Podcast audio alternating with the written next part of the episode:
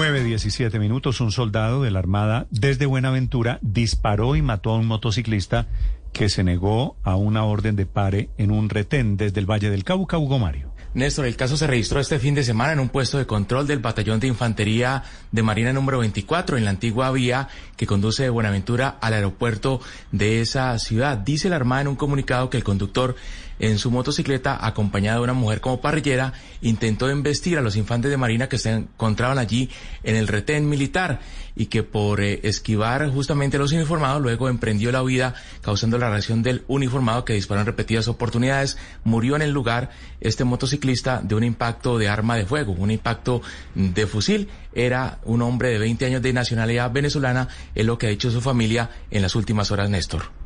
Gracias, Hugo Mario. Sobre este tema, Almirante Francisco Cubides es el comandante de la Fuerza Naval del Pacífico. Almirante, buenos días. Buenos días, Néstor. Un saludo muy especial a la audiencia de Blue Radio. Gracias. Señor Almirante, ¿qué fue lo que sucedió con este soldado de la Armada? ¿Qué información tienen ustedes?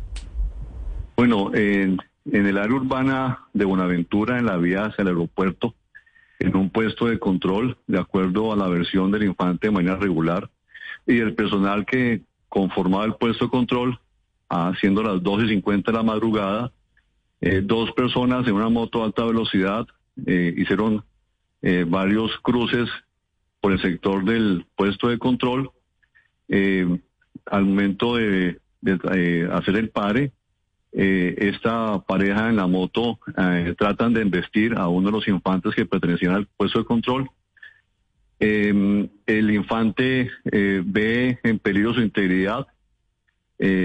Igual, igualmente el, infante ha, informado de que el ciudadano que da la moto de una forma extraña se lleva la mano a la cintura como en forma amenazante y en ese sentido, en ese momento el infante procede a, actuar su, su arma en forma de legítima defensa.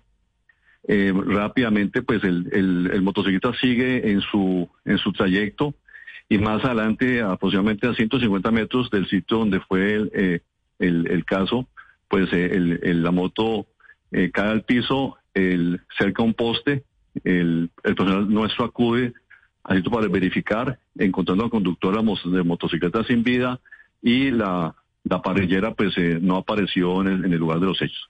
Eso fue lo que puntualmente eh, eh, está reportado de acuerdo a los informes que tenemos en el día de hoy.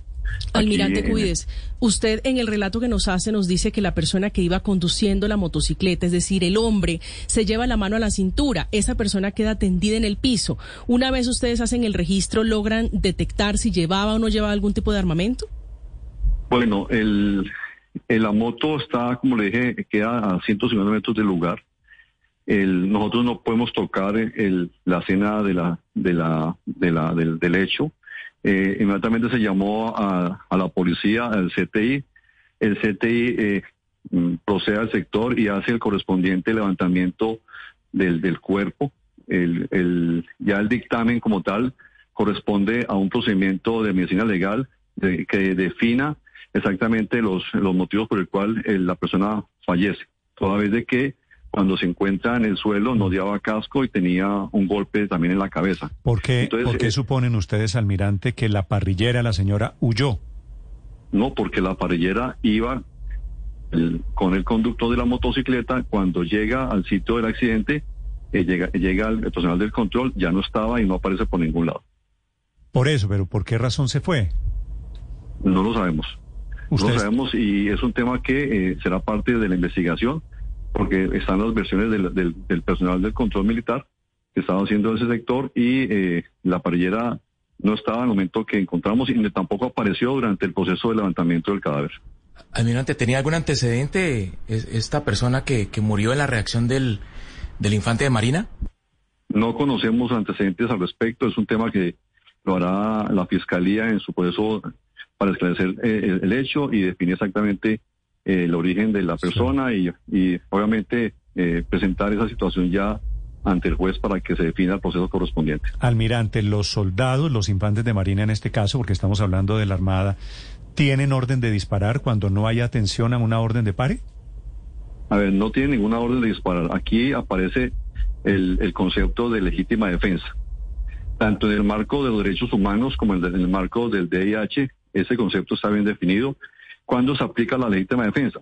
Cuando está en peligro la integridad de una persona, en ese caso la integridad del, mismo infante Marina, cuando está en peligro la vida de un tercero o por voces de auxilio para evitar la comisión de un ilícito. Ahí aparece la legítima defensa como corresponde a la norma definida y en ese caso el infante eh, acude a, su reacción frente a la, a la a la embestida que hace el motociclista con su parillera y al, a la, en el momento en que también ese, la persona eh, se lleva la mano de la cintura de forma amenazante. Sí, ¿el conductor de la moto era colombiano o venezolano, almirante? Eh, no conocemos su identidad. la familia en medios locales salió hablando que era un joven de origen venezolano, pero... Pero la familia, la familia de este muchacho no es venezolana.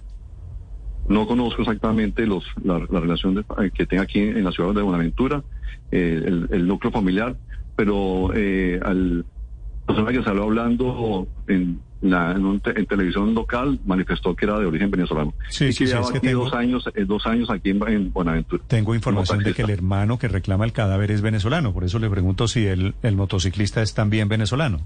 No, no conozco la identidad del motociclista. Ok, gracias, almirante, lo lamento mucho. Sí, quiero eh, que quede muy bien claro que la Armada Nacional lamenta el trágico hecho. hemos dado todo el apoyo que las autoridades han, solicitado, hemos entregado las pruebas que hacen parte ya del proceso, todo con miras a esclarecer este hecho y establecer las responsabilidades correspondientes en el marco de la justicia eh, penal ordinaria o la justicia penal militar y eh, estamos acompañando a la familia y eh, colaborando con todo ese proceso que en ese momento está adelantando la Fiscalía. Y esperando también igualmente el dictamen de medicina legal que define exactamente el, motivo de la muerte de esta persona. Desde el Departamento del Valle del Cauca es el comandante de la Fuerza Naval del Pacífico, el almirante Francisco Cubides. Estás escuchando Blue Radio.